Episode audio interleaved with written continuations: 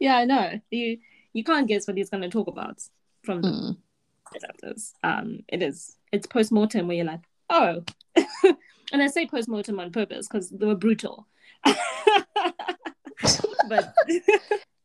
What everywhere. talking about? What what what is brutal? This was a brutal book, Trace. This was a brutal book. I really feel like I've traumatized you because you've said this several times to me. so many times. Like when I, I uh-huh. was like, Trace, what the hell? it was painful. It was a painful read.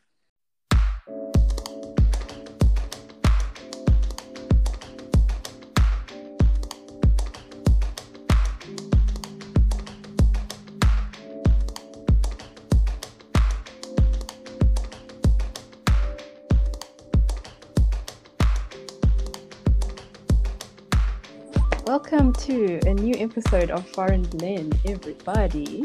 Mm. My name is Tracy with no E, and I'm joined by my co-host, Mazvita M101. How's it going, man? It's going okay. Just okay. Okay. Can you believe it's September already? Like, what is this? Shook. Like, I feel like I'm still on pause from March 2020, to be honest with you. I, I like that. It's a sensible thing to think about, and it's a sensible place to be at because technically, I think like we're just waiting for stuff to end so we can continue with the rest of our lives. But like the years are going by. I thought you were gonna say the months are going by. No, girl, That the years.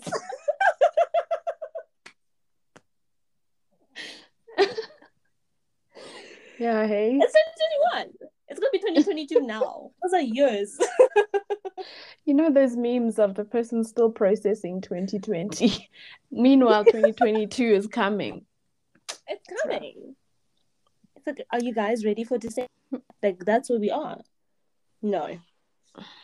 But the thing is, it feels like it's never going to end. I've heard there's now even a, a newer variant than Delta. Yeah, what is it? I don't Mm, know.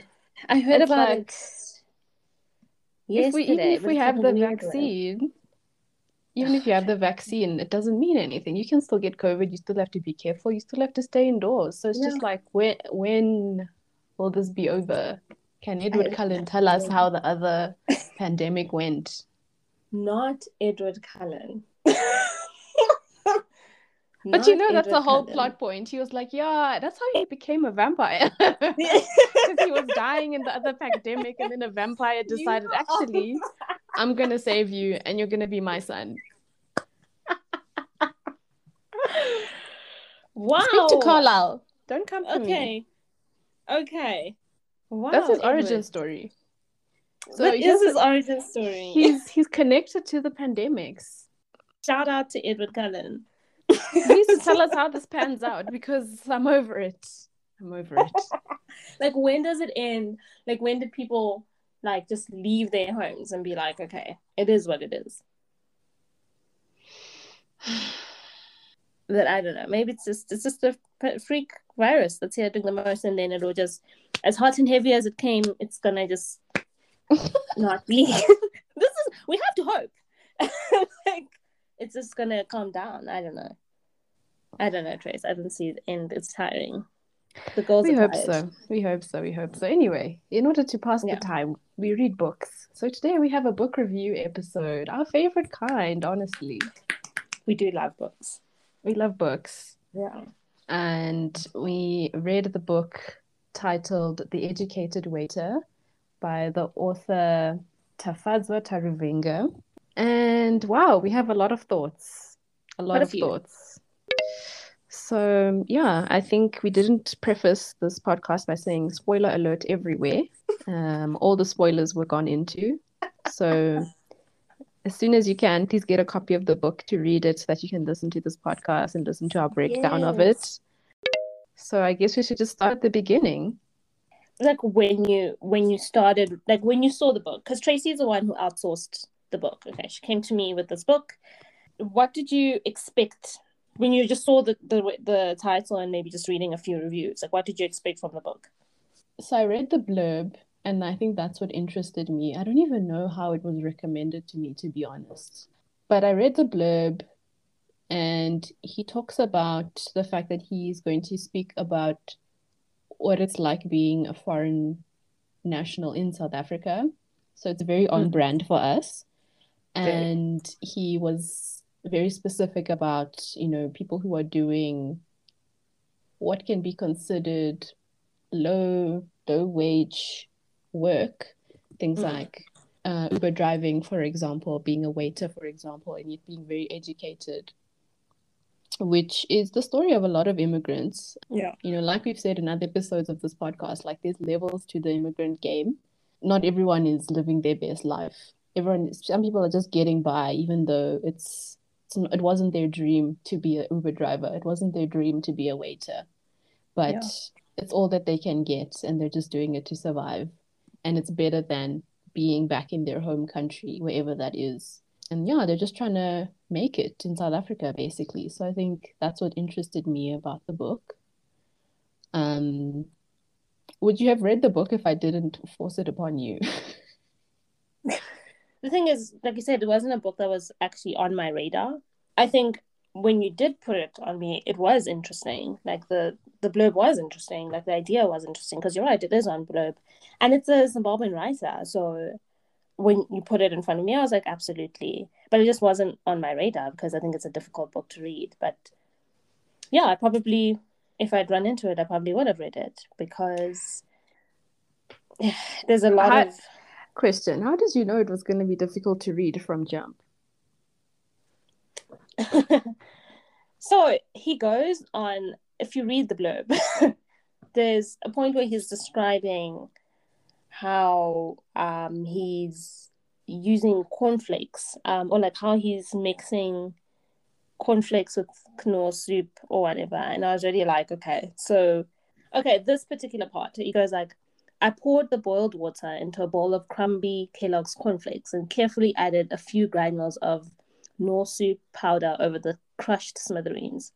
I mixed it all together, gnashed my teeth, and forced down each bite with ample struggle.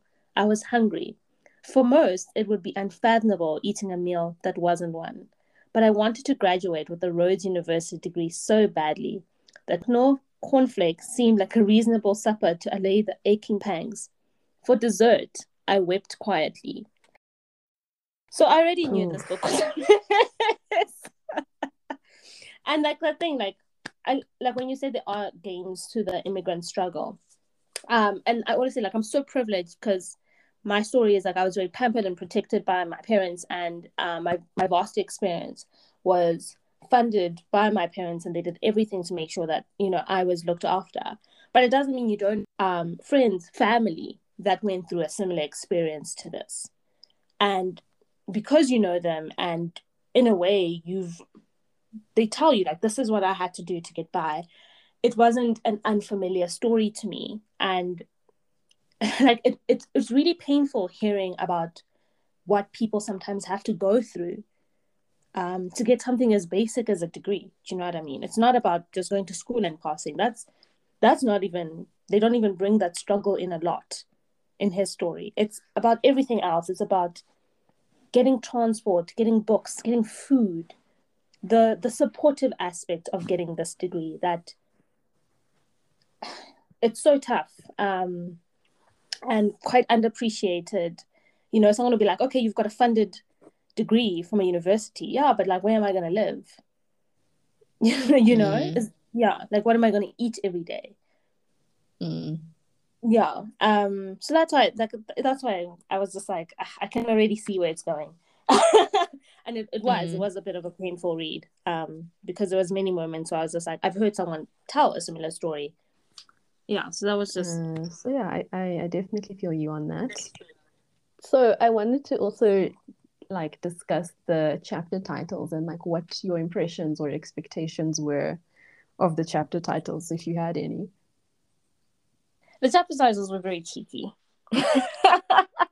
some of them were quite cheeky I felt like a lot of them didn't give away what the title was, like what the chapter was about. The the the, the chapter, like oh, that's why the chapter is called this, um, which was quite clever. I think his use of like language in itself and words and um, phrases is very it's very um it's very good. Uh, yeah, generally. But yeah, I, I had no idea. Like at the beginning of each chapter, I really would have no idea what I was diving into based on based on the on the chapters. Mm. I felt the same way, like especially with the the one chapter was about Nairobi. It had Nairobi in the title, and I was really Yes. looking forward to that. And then it ended up that that chapter had really nothing to do with Nairobi necessarily, or Kenyan men for that fact. But I mean, he did go to Nairobi for an opportunity. There was some sort of learnership, and the qualification round was happening in Nairobi. And he did describe the city, so there were certain places that he described that I, were familiar to me. So, like, there was a road that he talked about called Argwings Kodhek Road, which Hmm. I know and I've actually driven on. I've been there. There's a shopping mall he mentioned called Yaya Center, which I also know and have been to. So, like, I appreciated those little, but there's not really much about Kenya in that chapter. It's it's really quick. Yeah, I know. You you can't guess what he's going to talk about from the Mm. chapters. Um, it is it's post mortem where you're like, oh, and I say post mortem on purpose because they were brutal. but Dead bodies everywhere. Everywhere. What are you talking about? What what what was brutal? This was a brutal book, Trace. This was a brutal book. I really feel like I've traumatized you because you've said this several times to me. so many times. Like when I, I was like, Trace, what the hell? it was painful. It was a painful read. Um, Mm. but I like what you said. Like we'll, we'll get into how much you hurt me. But like, I like what you said when you were talking about how he was in Nairobi and you could recognize, um, like certain areas and certain streets. He's Shona, so he's Shona Zimbabwean, and I really enjoy having him speak about certain places in Harare. There's especially there's a scene where he's describing um oh now I've forgotten the name. Oh my god. I'm so sorry to every Zimbabwean out here. But basically the Harare Harare version of Park Station. Um where Okay. he goes to get the bus. Um and trust me, if you you know this place. Like and how he describes it like the feeling in the air the like there's a point where he's talking like um he's describing like how this thief like almost like thieves kind of waiting. People are just wanting to grab your bag. People are trying to direct you to a bus. Like you don't even want to go there but someone's almost like okay yeah i know that's where your destination but look at this bus. Don't you want to get on here? Um like just the the frenzied nature of that place been there and that's exactly how it feels. Like you just you, you it's like you've walked into a different land. Like it's just so hectic and hurried and th- that's where you, you get the buses that go to like um the cross border buses. So it's someone you're saying goodbye to someone who's like going across the border like to different places and it is quite sad. Like it's quite a sad moment because usually the whole family comes and then you have to watch them and wave at them and like he describes that and I felt like I was just like, oh, this guy knows, hey, he's been in the he's been in the place, and also like his frequent use of Shona, um, as well was it was really like I've read a few books where people use Shona, but he definitely like he tries to use the language to, um, how do you say like relate to his foreign environment the best way. So he'll try to describe certain South African um, cultures or words in a Shona way so that he, he can also identify with it there, which I, you know, it's nice because sometimes I also catch myself doing that. Like, if someone will say this, and I'll be like, oh, in Shona, it's like this, or like it's like that. And it just makes you feel a bit at home um, when you're reading the book. That's from my perspective. Yeah. So, what struck me about this being a very stereotypically Zimbabwean book, or rather that it was a Zimbabwean author, was like the big words that are used. I was like, hey, dude, you just playing into the stereotype. I made a note here on page one, words I didn't know. Anionic, solubilizers, sonorous, cuspid. I was like, page one, my He was. Why? He was Why do I need a using, he dictionary? was using. He does he does do that a lot. He does do that a lot. Um And then later on, there was a there was he was describing sexy times, and he uses Mm. the phrase rhododendron shrubbery. I was like, wow. He did. He yes, he did. He like, did okay, actually. did you have to do that? Like, it was just that the trope of like overly educated Zimbabweans because like that's their thing. I couldn't let um his people down. Do you know what I mean? He had to represent. Yeah, so that was insane. But I was yeah, I was pleasantly surprised. I was like, oh, of course. And then the other thing about like the language in the in the book was like his use of Shona, i found interesting. But I felt like he he translated too much Shona, in my opinion. Mm, okay. I feel like you could have figured out what was happening from context, and it almost felt like he was pandering to a non-Zimbabwean audience. So Oh, it's like we we are entering your story, so now it should be our job to understand. But like he was really trying to explain everything. I felt like he he was explaining to me as if I was a white person or something. I mean, I guess maybe when he was doing his editing, I don't know. This is as well. Maybe that you have to translate it properly. That that that's a real think- thing. There were I feel like there are really moments you could have understood what was happening from context. Like I'm not dumb. Yeah. No, there is a shame. It was it used it was basic. It was basic Shona. And he yeah, you could figure out what he was trying to say. Mm. Um he was trying to And be I I also feel like in comparison, there's a part where he goes to Germany in the book, and he didn't do nearly as much translating of the German, I felt. Um, so it, Yes. it just it fed into my assumption that, you know, uh, the the author was thinking about the audience, but it was like he was thinking about maybe a German audience or a white audience who would be reading his book. yeah, So he yeah. trans over translated the African parts, but under translated the European parts. Okay. I see you. That's how it felt to me. You are not. You are not. You're right. Because there were uh, there were parts in the German part where I was like, "What is he talking about?" Yeah, we were like, huh, what is that? What that Please explain. Okay, no, you are right. You're not wrong. I, I have no excuse for him there. He should have he should have stuck to his guns and just been like, you know what, it is my book, it is my space. As you enter it, um, you have to just accept what's going on, Hmm.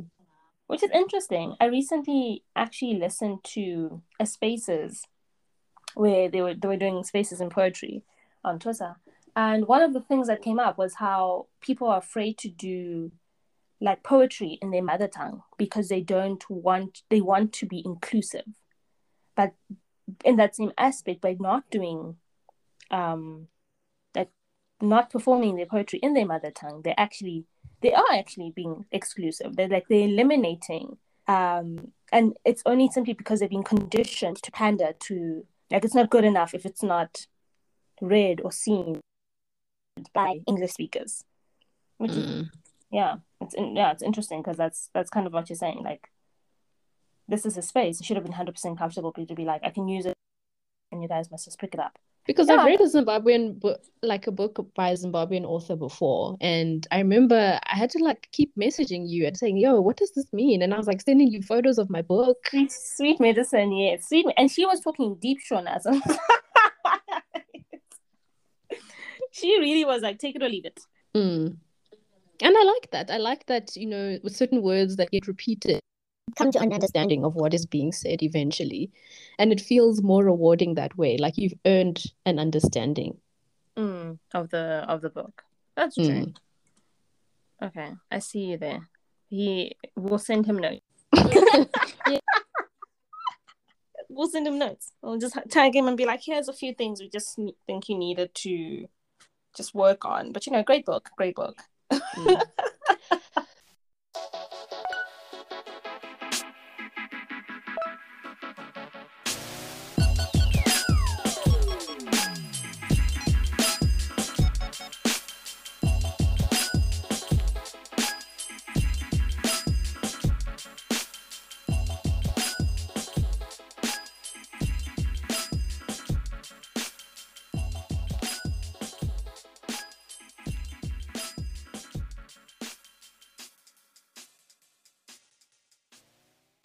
I remembered the name of the bus station. Mm-hmm. It's, Road it's port. so, but we don't. No one calls it. No one says it like that. They say like Rudaport. Oh, is that where Rotoport comes from? I thought it was an Afrikaans word. I don't know, but that's how. But it's not Shona. It's just that's how people say it. Tukwenda Kurudiport. And it took me a really long time to be like, what is the name of this place? Like even when I was like growing up, but like what, what, what, what? Then you'd see. Then one time I actually saw the huge sign and it said Roadport, and I was like, oh, road like a road port. Okay, we've just been saying whatever we felt like for like ages. just not the word. Yeah, but road, yeah, that's the name of the the park station equivalent in Zim. I see. Yeah. So anyway, um we haven't really gone over the plot of this book. So No. it starts out with him coming to South Africa for university. He goes to Rhodes University. I don't know how many years ago this was, um, but I'm imagining it was before our time because I didn't see any Fees Must Fall vibes anywhere. No, no, no, no. We Follow him after he graduates. uh, all the jobs he, he does after that, and his road essentially to becoming an author of this book. So the ending Mm. of the book is him writing the book and you know having conversations with his publisher and his editor about um, the educated waiter as a book. Yeah. Um. So yeah, that's the basic plot as a whole. What do you want to talk about in terms of the plot, in terms of his experience at uni, his experience with his family in Zimbabwe, moving between South Africa? Um, so I think it's quite important to talk about um, Tafadzwa's uni experiences because um, it's it's it's such a big plot to shape who who he is and how he kind of embraces life because he went through a, a tough time. So he was busy doing an economics degree. Um, Your but- friend, tough times were lasting in this book. Anyway, continue. they last, yeah, they lasted till the very end. I don't know. um, and and then on the side to support himself, he was um, a waiter at this um, restaurant, um, which had very interesting characters, uh, for lack of a better word, and you know how he used to kind of make fun of some of the situations he'd find himself, like when people don't say his name, um, every time they want to say something about Mugabe. Oh, you know what I mean? Like he's the end all and be all of Mugabe. He knows everything about Mugabe, which I, I understand that. Like a lot of people think I have a lot of opinions about po- politicians in Zimbabwe simply because I'm Zimbabwean. I'm just like, hey man, it is what it is. And just, yeah, it was not a very friendly environment for majority of it. Quite demeaning, condescending, quite a lot of the time. But he took it because that's what you had to do.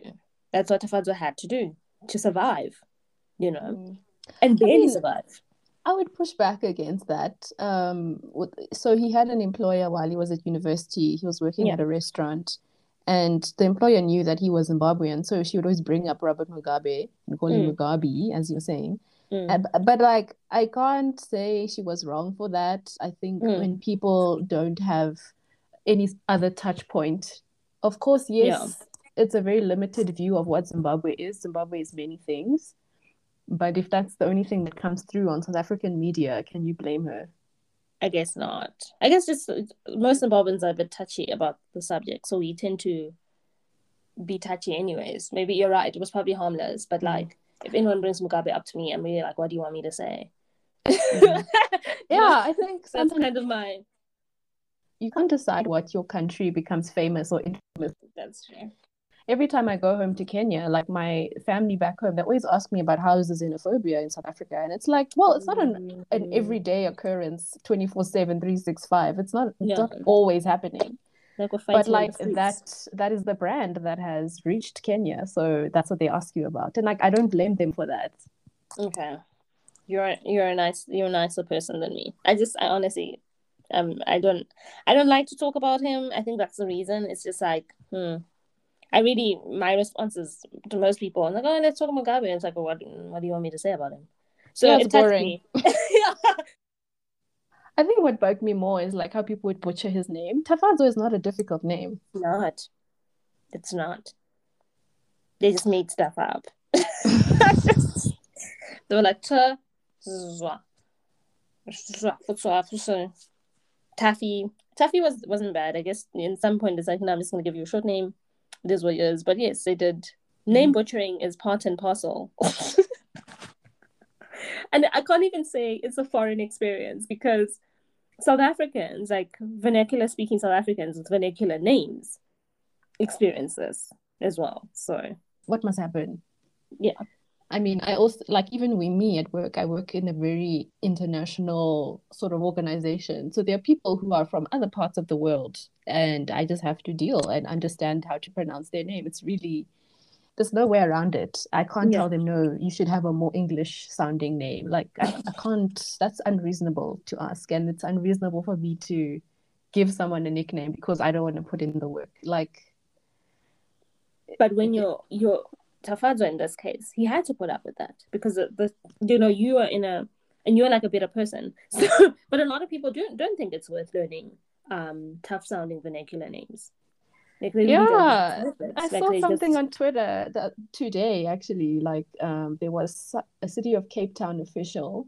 He was introduced by somebody, so like Mayoral Committee Member for Safety and Security. That's Alderman J.P. Smith.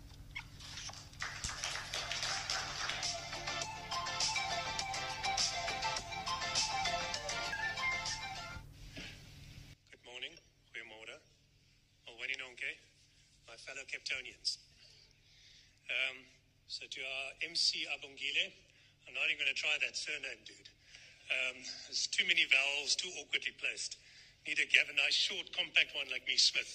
This also ensures anonymity. Nobody can find you in the old phone book, but we don't have phone books anymore. Uh, and I want to say I'll go out and look for you on social media. I'll add myself to your followers. That'll be a 4% increase in your fan base. It was like such a cringe moment. It was so disgusting about Yeah. how entitled he felt and how he Mm. he had no qualms complaining about someone else's name. Like, can you imagine someone complaining about your name? Like, Yeah. that's my name. Like, deal with it. and the fact that you can just be like, I'm not gonna bother. Like, okay. Anyway, I don't want to get angry. Let's leave that. But yes, Tafadzwa had Tafadzwa had to go through this daily at work and just be like, okay. and you could hear as he writes, like he's got this underlying resentment, like this like this in those words where he's just like, okay. Like, yeah, you say, you know what, what can I say? What this isn't my home. Um, I can't fight for it here. So okay. Like he still was struggling for food which for me is, is is the actual pits. Like struggling for food is the definition of something somewhere has failed most spectacularly um, in society and life. Like where a grown man doing an economics degree is literally like counting down how many meals he has, and like thing mixing. I've never even heard of mixing cornflakes with the soup packets. I was like, what is that? But that's where he was in his Milk is life. expensive, G. Exact, exactly. Like, like, but you know what I mean? I was just like, he's that's where he is, and not only is he there, he's he's not gonna fight it. He's he's taking it like I have to do this. Like I have to get through this. This is just part and parcel of the experience, not the Mm. first, not the last. Yeah, I felt it felt I felt really bad for him because I think there's also a lot of shame in that moment. He can't I can't imagine him calling his mom back in Zimbabwe and telling her about the struggle that he's having. Like she doesn't need to hear that. She's also having her own struggles back in Zim, trying to figure out school fees for the Rhodes um Yeah. tuition. So he has to keep it to himself. Nobody knows that he's really struggling like this, except for like his other foreign national friends who can just see it in his eyes, like, yo, man, take my dining hall card and get a proper meal. Because I Yeah, can yeah. see. Like that was so heartbreaking for me. The fact that his one friend didn't even have to ask him, Have you eaten today? She Yeah. just knew. She just knew. Yeah. Yo, guys.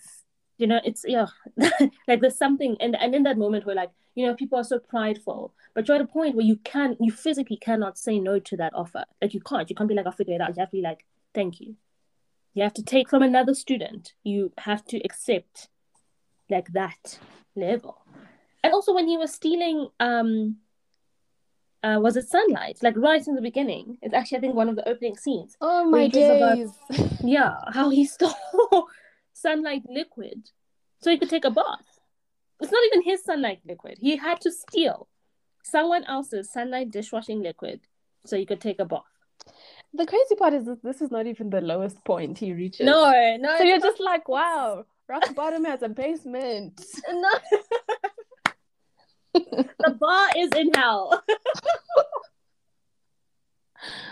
Yeah, Ah, this guy. This Anyway, guy let's- let's let's keep it moving. Let's keep it moving. Um, yeah, there was a lot of stuff, like even with his um this double life that he was leading between what is going on in Grahamstown versus who he is when he goes back home. Did he live in Harare? Yes, I think so. Yeah. So there was like Grahamstown Tafadzwa and then Harare Tafadzwa, and they were like two different people. Mm. Um, and I think that's true for most foreign nationals, is like when they go back home, they're kind of like seen as a king coming back home. Like you have been doing so well for yourself back in South Africa. The fact that you're able to be there is amazing. And Mm. yes, you are privileged to go to another country for sure, but only us as the readers know like how how much Tafadzwa is What's struggling to to find soap to bath with, Yes. to find a proper meal, to find a place to stay. Yeah. It's like, I mean, and that's the other thing. Like he was always so the, the book of the title is called The Educated Waiter. And what I realized is that he always worked in a restaurant because when you work in a restaurant, you can have free food. Yes. So it was like part of his survival strategy. It's not even because he enjoyed being He a waiter. It was just like, Yeah. I get food here. Yep. So when he returns home, people have no idea that he's been hustling hard to just get Mhm. by. Mm. Um, and that even coming home, there's like the sense of relief because at least at home, his mom will take care of him to an extent. yeah. This is soap. Yo, guys. you know, like that basic. There is soap. There is a house. There's you know, there's shelter, and like, and even though sometimes you'll see he like makes fun of like some of the food they eat at home, there is still a meal at the end of each day, Mm, even if it's soya beans and whatever. It's it's there. mm, Um, and very true. Like how he, for me, it's how like when he returns home. I think at some point he even refers to himself as like the man of the house because the father passed away, and it was just such a contrast. Is like at home he's a man of the house, and if you look at what he's been going through, it's like the imagery just simply doesn't match. You know, like stealing soap, like mixing cornflakes, um, having to take charity from other people and stuff, and you just he's a man of the house. Um, and yeah, I was just like, it, it's a complete separation of your lives, complete breakaway. Like, this is my life in Zim. This is what I mean. This is my standing in society in Zim. And then this is my standing um, when I go to South Africa. This is where I am. And I have to be able to sit in both positions comfortably. I have to be able to adapt between the two positions. mm. Yeah, because like in Zimbabwe, he lives a very privileged life. His mom has like a professional job. She worked at a bank or something. Yes, she worked for the Reserve Bank. So, like, there's working for the Reserve Bank and then working as a waiter. Those are two very different incomes and Yeah. two very different lifestyles and standards of living. Absolutely. So, yeah, it's it's like worlds apart in that sense. Um, and I thought it was like really stressful when his mom sent his sister over to South Africa, and it's like Tafato is barely managing, my G he can't deal with his siblings now coming to university as well in South Africa and helping No. them figure it out. And like it happens all the time with like Yeah. immigrant families. Like once one person is settled in South Africa, whatever settled means, now we're gonna start sending you relatives and you must Absolutely. handle it. if it's a one room that you're sharing, then they must also be they must just fit. However, the situation is, the point is the patient, the patient, the mm, the patient, the person is in South Africa and they're doing something, then it's fine. Settle there together, fix each other there. Messy, Yeah, it's very hectic. but it's always viewed as a better life. You know, I would love to know what the sister thought when she got there. Like, what was Like, she oh, no. expecting? a bachelor flats. You know, you know, like my brother's studying at Rhodes. Mm, I don't know.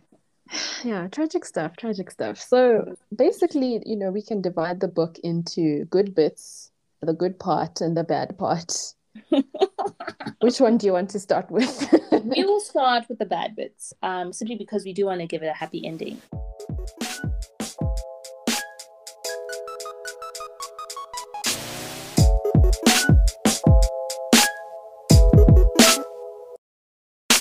Okay, let's get to the bad stuff. Yay! Bad bits. What is what for you was like peak bad bits? I think I think the the trajectory of the story kind of just amplifies the bad parts because it was downhill after downhill after downhill. that's true. That's true. Um, but I think I think for me the lowest of the low point was Dubai. Because someone else was dragged into the mess. Yeah. Just a was short horrible. cover. Um, so in Dubai, what happens is um, Tafadzwa gets a job in Dubai. Hip hip hooray. No, first he gets married. Okay, he gets married, and it's an unstable relationship from the beginning, but he gets married because that's what you do. And he goes to Dubai, and he's living in a tiny space, in a shared space. A crappy job, a job that he hates as well. Yeah, job that he's just frankly unhappy with. Um, and then to make matters worse, he brings his new wife um, into said space. Lots of false promises, or not false, but like, you know, you have an expectation about the life you're going to live.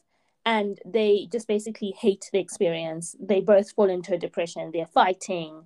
Everyone hates everything. And you have, as a reader, like he's so good with his writing because you, as a reader, are in that you are in that mess of feelings of just feeling hopeless and depressed and literally like you can't you're trapped i was just like get Mhm. out of here get out of like like, like you can you can this is not happy there's no happiness here terrible I think what added to that feeling of being trapped was okay, first of all, Dubai is so far from everything that he knows, so far from South Africa, so far from Zim. He can't like take a, a young reprieve and go home and take a break. That like what does that flight cost? He can't do that. He just can't afford to do it. Um so I think like the only moments he had any sort of quiet time was like him wandering the, the streets of Dubai and like sitting in a bus stop that is air conditioned because Dubai is just really hot and him just sitting there and not taking a bus but just sitting there. Yeah. And I think so what I was saying is that added to the feeling of being trapped was how small their apartment was. I think they were living in a two bedroom apartment, but they were allocated the closet or something. So it was like Harry Potter vibes. yeah And it was just like, this is not a place to bring your newly um your your wife, your new No. wife. Like this is not what she signed up for No. at all. none and he was in such a bad space already by the So he, time he, came. he couldn't even take care of her. Like he No. couldn't, he just didn't have it in him. no. Um, and she couldn't find work either. So she was just stuck in that closet all day. Which is basically a prison. When you're in, Yeah. and that because it was like a two bedroom and they were given the closet, it meant they had no windows either. Yep. So do you understand like that level of just trapped nothing, nothing to do, trapped? I think that's that's why I, ha- I hated Dubai. He hated his job. People at work were giving him trouble. They were Yeah. trying to replace him all the time. Literally Tafadzwa didn't have any friends there, so there was really no relief. It was like it was horrible being at home. It was horrible being at work. He couldn't dra- go back to Zim for the week. It was just horrible. Was But horrible. people, but people back home were just like, "You're in Dubai, living soft life," you know? What does that mean? I deserve to be in Dubai on a yacht in a thong. Like, you know, that's the imagery. I don't even know if Tafadzwa saw water in Dubai. Like that's my thing. Like, did he go to the waterfront? Like, There's no scene where he describes that. He describes his home and work every day on a daily and just feeling hopeless. there were no thongs or yachts in that whole chapter. There was It was yeah, no, that was a pretty dark time in the book. Um, So that's my answer. yeah, yeah, you took us back there. Um, I have to say, I don't know. I don't know if other people will consider this their lowest point, but I did for me. When I read this, um, it broke my heart. Is he's completed his degree. Um, there's some point in the book where he goes and he does this learnership or whatever in Germany.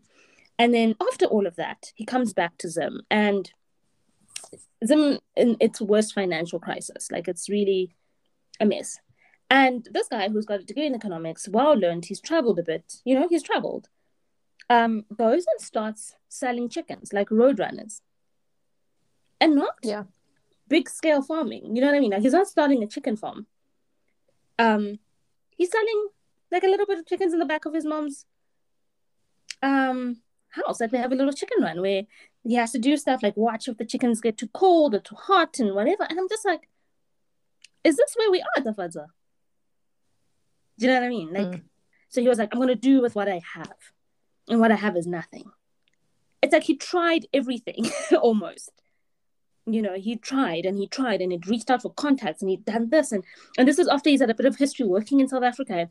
And it's just a point in the book where I was just like, it's like he doesn't have any any future. Like he's just, this is his life now.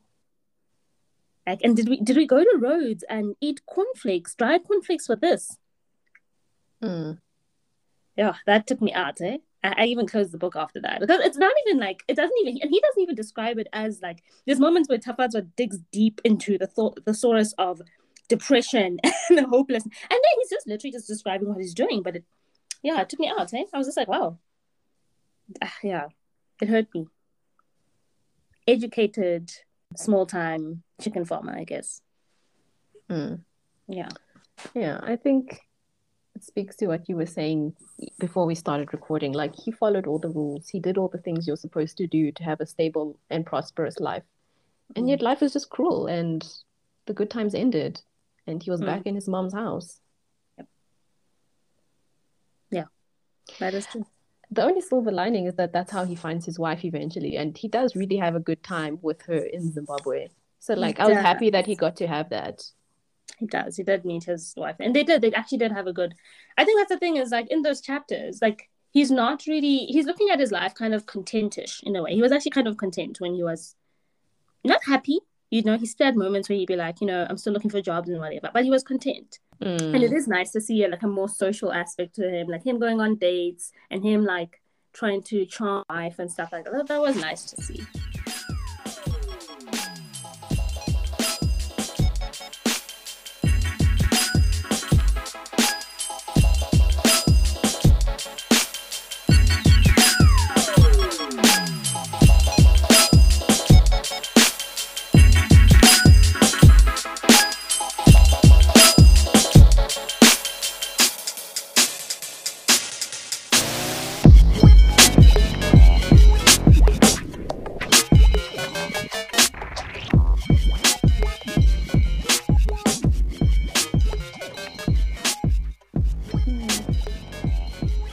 Um. Uh, okay, so I'm going to start reading from here. So, in the difficult Zimbabwean economy, parents make paying tu- tuition a priority, even over buying food. Skinny, hungry polymath of the ghetto dominate prize giving days, faithful to an education that will one day, maybe, improve their circumstance. Teachers and lecturers are largely committed to academic distinction, disregarding the mass exodus of skilled graduates once educated to South Africa, the UK, America, Canada, China, Afghanistan, Australia, Germany, et al. They might become educated waiters like me, educated domestic workers, educated cleaners, educated Uber drivers, educated shop attendants, educated au pairs, and educated nannies to children who grow up to employ them. The children will one day brag at a family tea in the garden about Sylvia's working for their parents for five years, and for them another five and counting. But they themselves and their parents have never bothered to help Sylvia with getting a permit that could enable decent employment. They don't know that she's a better mathematician than Sam, the tutor, who teaches their daughter maths literacy, an inferior alternative to maths. Wow, shade. It's a perplexing narrative of the non native highbrow, the classical dissonance between the sweat of Sylvia's brow and fate. Oof, I loved that paragraph Yeah. because it summarized everything. And then, yeah, his second point around, you know, the domestic worker who is a mathematician, basically. Yeah. Um, and again, you know, people doing all the right things, getting an education, getting Mhm. 90% is just normal for you Yeah. throughout your schooling career, only for you to end up being a domestic worker in South Africa and Mhm. seeing your employer's children taking maths lit and you're just there. Yeah, and you're just there like, wow, it's just opportunities that differentiate us. But in terms of like actually having the the knowledge and you know the capacity to learn, it's all there. Like we both have it. It's just that you Mm. have opportunities and I didn't. The only opportunity I had maybe was to be a domestic worker. Yeah. Um, so yeah, that was very very perceptive. It was very true to like conversations that I I usually like to talk to the Uber driver anytime I'm taking an Uber or a Bolt or whatever. Mm. And yeah, it's the story is always the same. It's like, yeah, I was a mechanical engineer, but now I'm an Uber driver, and you're just like, but why? Yeah. It's just it just feels like it's it feels wrong. It's like no, Mm. Mm. this is not how it's supposed to be because you did the right things, You followed the formula. and you're just like Yeah. you're speechless. It's like wow, okay. Yeah, that, that you're right. That Sylvia passage did actually leave you a bit speechless. Um, because when you read that and when you digest that concept, it kind of gives you a pause where you stop and you're just like, it's actually not about me working hard, um, and me, you know, it's you kind of feel like you're not the driver of your own fate in a way. Mm.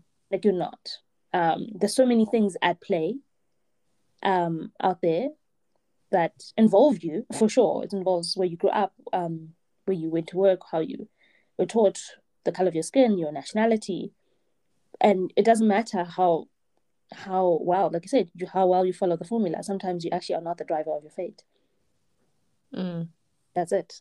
Sylvia here was she's not the driver of her fate. She's a skilled mathematician. She should not be serving tea to these people and then their children and then their grandchildren until the day she dies but that's what she's going to do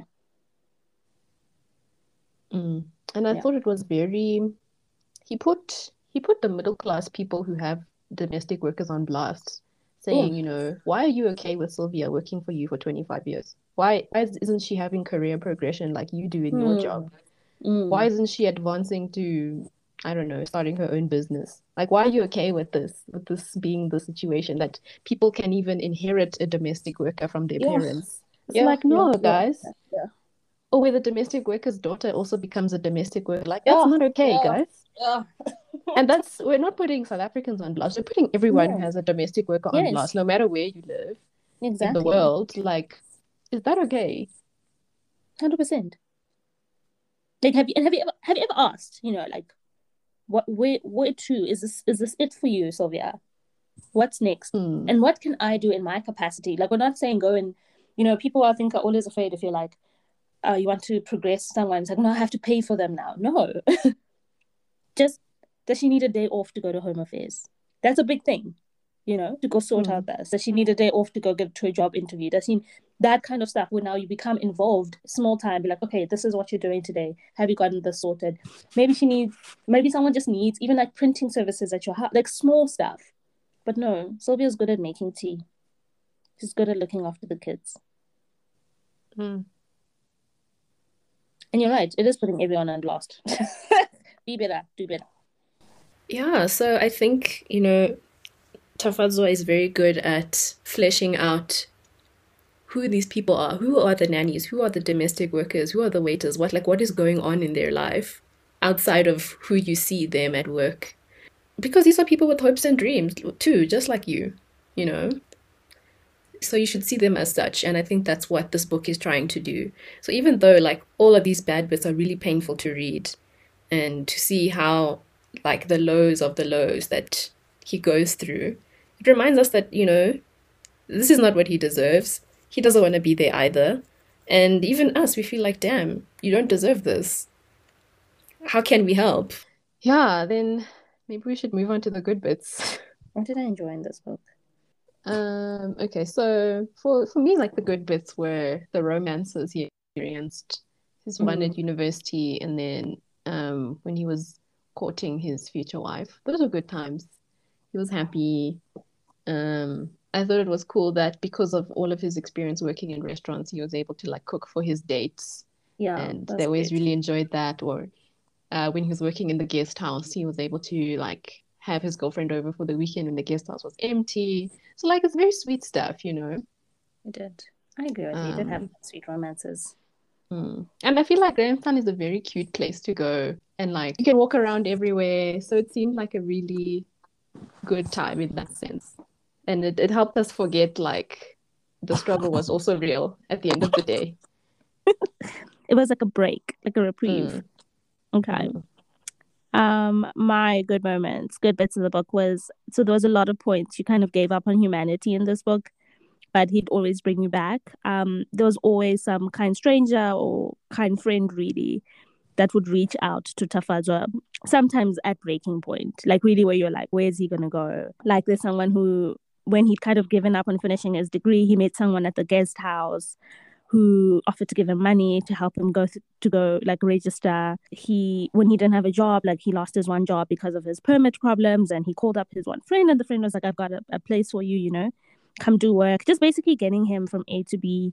Um, he had the one of his friends who was a UJ teacher, and like, it's not like the UJ teacher um had money exactly, but he when Tafaz was basically homeless, he offered him a place to stay and you know use the Wi-Fi, look for jobs, and it restored your humanity time and time again to just see how they were always people for him um, when things Mm. were rough. Like not everyone was just like, you know what, this man is in his own struggle and that's his life. There were people who would be like, I don't have much, but I'm gonna I'm gonna help you the best I can consistently in the in the in the book in his life. Honestly, so that that was nice for me because there were points where you're just like, oh lord, yo, Tafadzwa, give up, man. Um, and just to see those moments of someone reaching out and lending a hand was very nice to see. You know, and Germany. Germany was nice. Germany was nice for no other reason that it was just a break. Um, yeah, he was just in Germany doing his learnership. There wasn't much else happening, but it was a break for the reader. It was a break for him. Mm.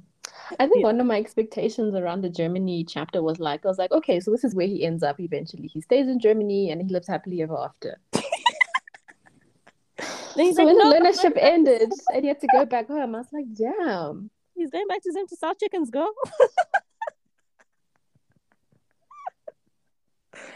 ah, this guy. Not it's not his fault. It's not his fault, honestly. like the, the learnership had had a contract, there was a specified, you know, duration. So like what Yeah. can you do? You have to go There's home nothing. the. No, there's nothing. And he was trying. That's the thing. Like Tafaz was such a hustler. Like everywhere he went, he was just trying to make connections, trying to see like how do I get a job out of this, and it just never worked out for him.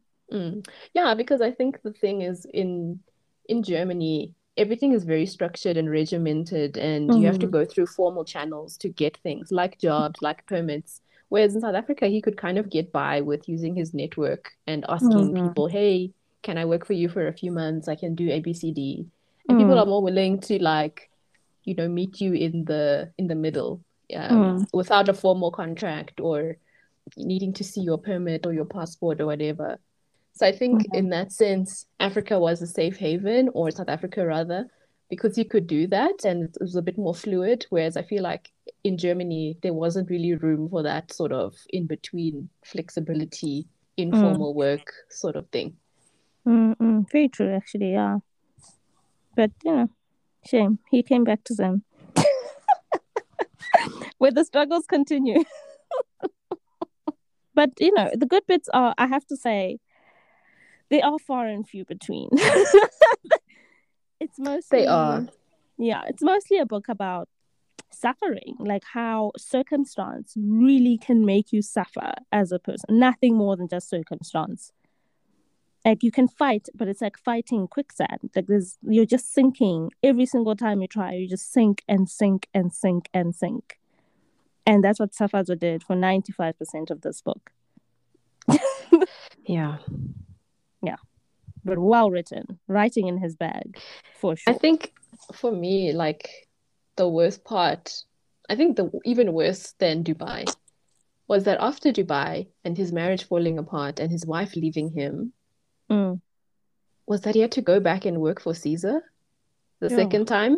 Oh, So God. Caesar was a bad boss in the first instance, and then he Yeah. left for Dubai, and then he came back to South Africa and he had to work for Caesar again because he had nothing else. I was just Yeah. like, damn, Yeah, and like I can this can is the imagine devil like, you know. Like, Yeah, damn. literally. Like going back to that terrible um restaurant environment where like your boss is just abused, like not like physical and emotional abuse, but just abuses you at work. Like you do too much for too little. and you know, like you get shouted at for stealing food or like taking like leftovers almost. Like how dare you take someone's leftovers, but you're hungry.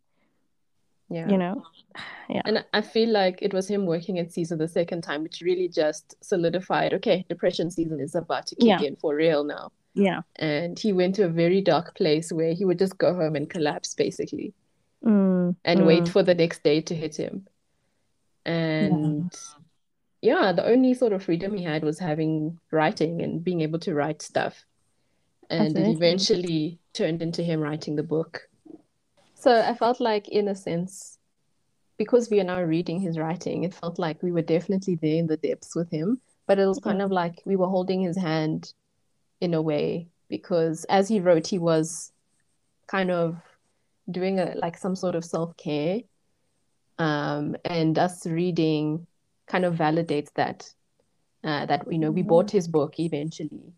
So like I was feeling a bit hopeful that you know okay, he becomes a writer. So it works out in the end. He's not a waiter forever. Because really, like at the start of the book, I really had this expectation that okay, it's a university job. This is temporary. Mm, mm. But it's it's really just a mainstay of his life. That's why he called the book The Educated Waiter. He had like, Mm. I don't know, almost four waitering jobs. Very consistent thing for him and a very stable things that he keeps coming back to. And I was just like, wow. Um, I really hope out of this. So I was feeling hopeful when he started writing. it's it's nice because you're right. Like when when you're reading, you keep on you also self soothing yourself because you're like, no, he's fine. He he ends up writing, like he ends up publishing this book. So sure, this nightmare ends. Um, and I like how you were like, it's like we were holding his hand. Like this book, his writing, the like the hope got him through his worst moments, more or less. Like if you put it that way, like it really did get him through. I think when he was at the darkest and it was it's nice like to see that there was no red tape to his writing. There's no bureaucracy to his writing. Like he didn't have to get a permit. He didn't have to spend hours at home affairs and get rejected.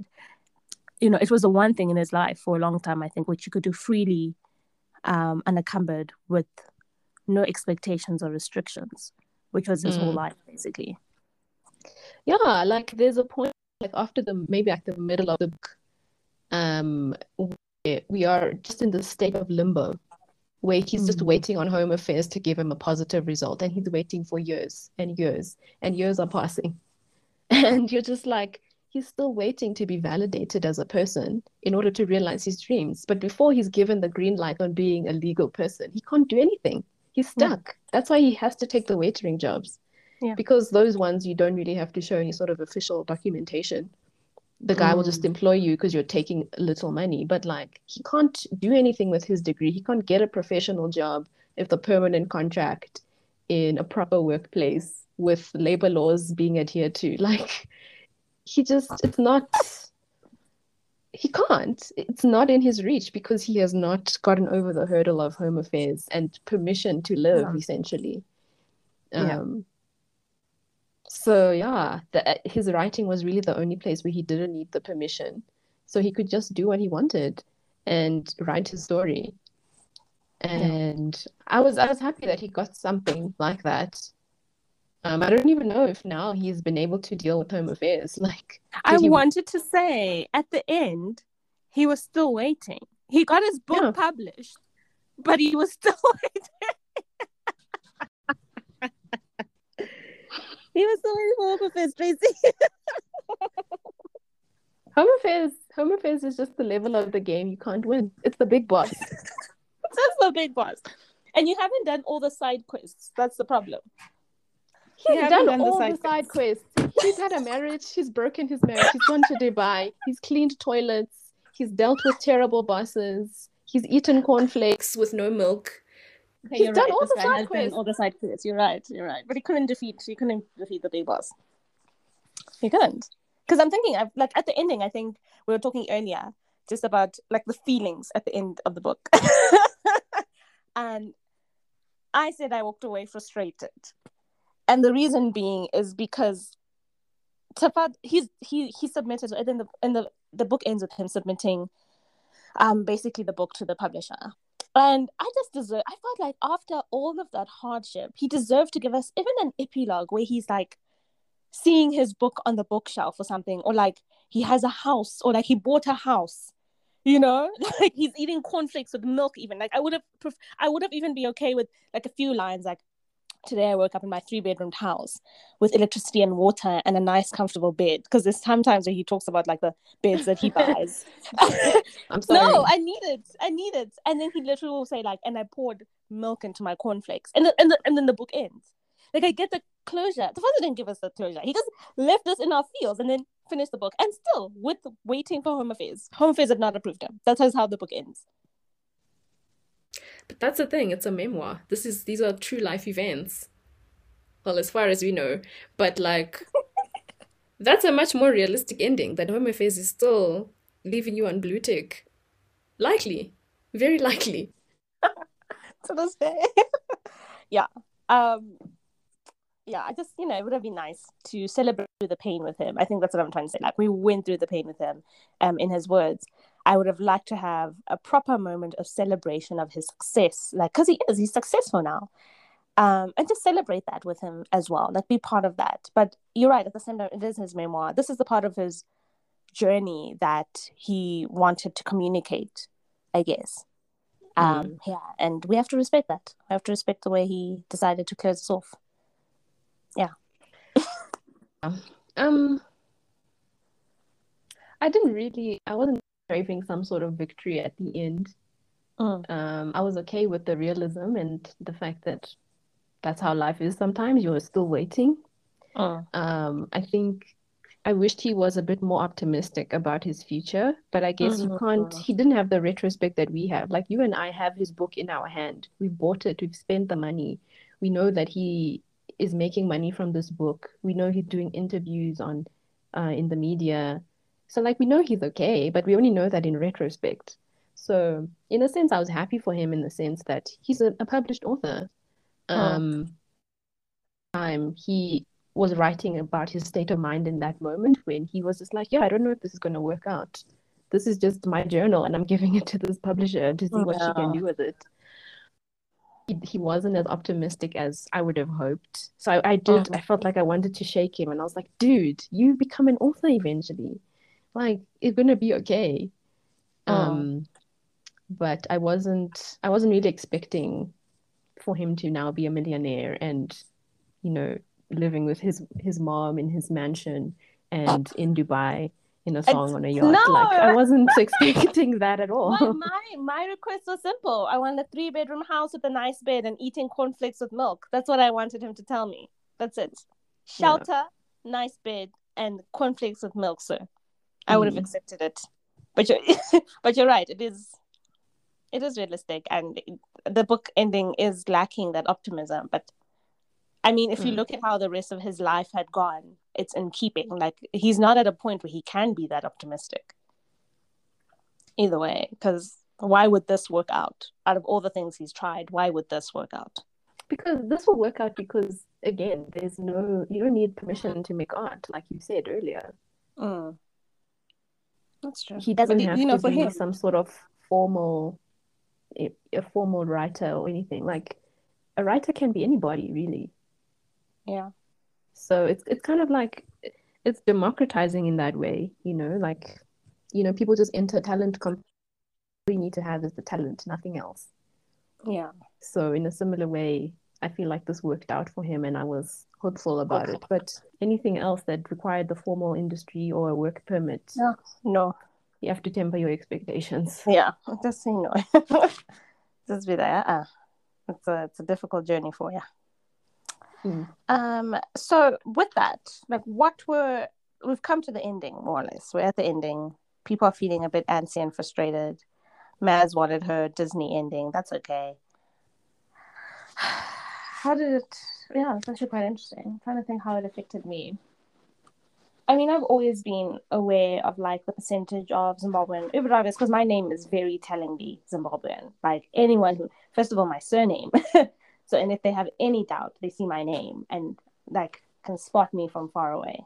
Mm. Um, and obviously, like especially when like I remember when we went to Cape Town. Cape Town's so far away from Zim, and there's a lot of um, Zim nationals working in the Uber driver industry and definitely in the restaurants, and they just they really um they want to like they just want to speak in Shona. That's the most important thing is Shona people when they see each other want to speak Shona. Like, girl, take me back home. So I think like I'm always quite aware, like um when people serve me that these people are probably like they probably did a lot and like you know they've done a lot in their lives and circumstances led them here.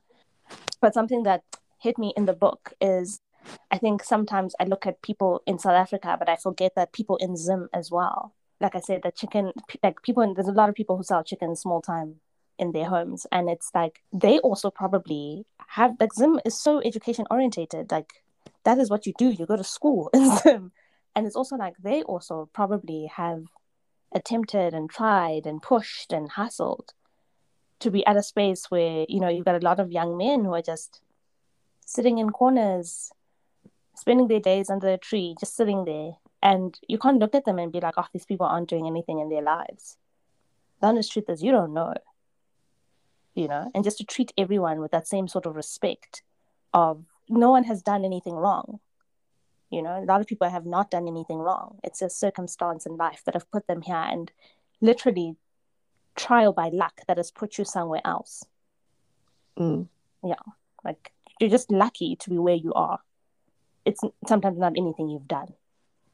Mm. Yeah, I always think about um, one of Viola Davis's acceptance speeches where she won an award and she's like, the only reason there aren't a lot of black people who've won this award is because they haven't been given the opportunity. Everyone keeps mm-hmm. calling up Meryl Streep, will you do this thing? It's like she has all the opportunities. She's more likely to win awards. That's just maths. So it's not about people who not who don't have talent. Talent is there. It's the opportunities which are not there. Yeah. Yeah, exactly. So yeah, that's that was kind of my takeaway. Just be grateful for you know where you are and if you're in a position of any sort of privilege. And like you said, like in the blurb, he says um, something that's quite nice, which I think is like a good way to just close it. Is just he says like no, not in the blurb, sorry. So this is a signed copy that Tracy owns. Um, and it says, Nothing and no one can deny what your heart yearns for. Um, best wishes. And it's just like, grab every opportunity, you know, just keep fighting for it. Um, like he did. Like he could have given up in so many ways such a long time ago, but he did. He kept fighting for himself. And that's, you know, that's also a great takeaway from that book. Just keep fighting through the through the swamp of nonsense and rubbish and adversity and obstacles keep fighting. Mm. The dedication goes uh, I dedicate this work to my family, Mama, um, which spouts the traditional Shona way, Itri Confederati, which he calls his um, sisters, Martha Tendai in memory, Gabriel Taruvinga, to the memory of my late father, Peter, and to all immigrants across the world who are seeking acceptance away from home. May your dreams come true. Oh. Yeah. That's really powerful, hey? Seeking acceptance away from home. Mm. Yeah, so I guess yeah. on that note, we end the podcast. Yes, I couldn't drink any coffee because it is quite late. and this is the uh, latest recording session ever, but it's very worth it. Very, very like such a good breakdown. Thank you, Tracy, so much for bringing this book to my attention. It shall be returned to you in due course. One day it will arrive. in time. I think I'm gonna get myself a copy though, because I I think it's a good cop. It's a good book to have in the collection. Yeah, I think on that note, let's wrap up. Thank you so much for listening to this episode of Foreign Blend. It is a bit of a schlep to get the book, I won't lie, but it's really worth it. So I'll put all the links to where you can get the book in the description of this podcast um yeah support local artists support african writers yes, support zimbabwean writers. Um and yeah if you're just interested in the lives of the waiters the nannies the domestic workers the uber drivers and all the other foreign nationals and foreign blends in south africa you should definitely read this book. Yeah. um yeah i think we plan to do much more book reviews on the podcast. Yeah because they're amazing. um, Yes, yes, yes, and more. Yes. Um, as always, Trace, it's a pleasure. Um, and it's a pleasure having people listening to us talk. To be honest, thank you all the listeners for sticking with us, and enjoy your evening, your day, your moment. See you in 2022 because it's coming. It's yeah. No, no, we joke. We'll probably see you next month. yeah. All right. Okay. Bye. Bye.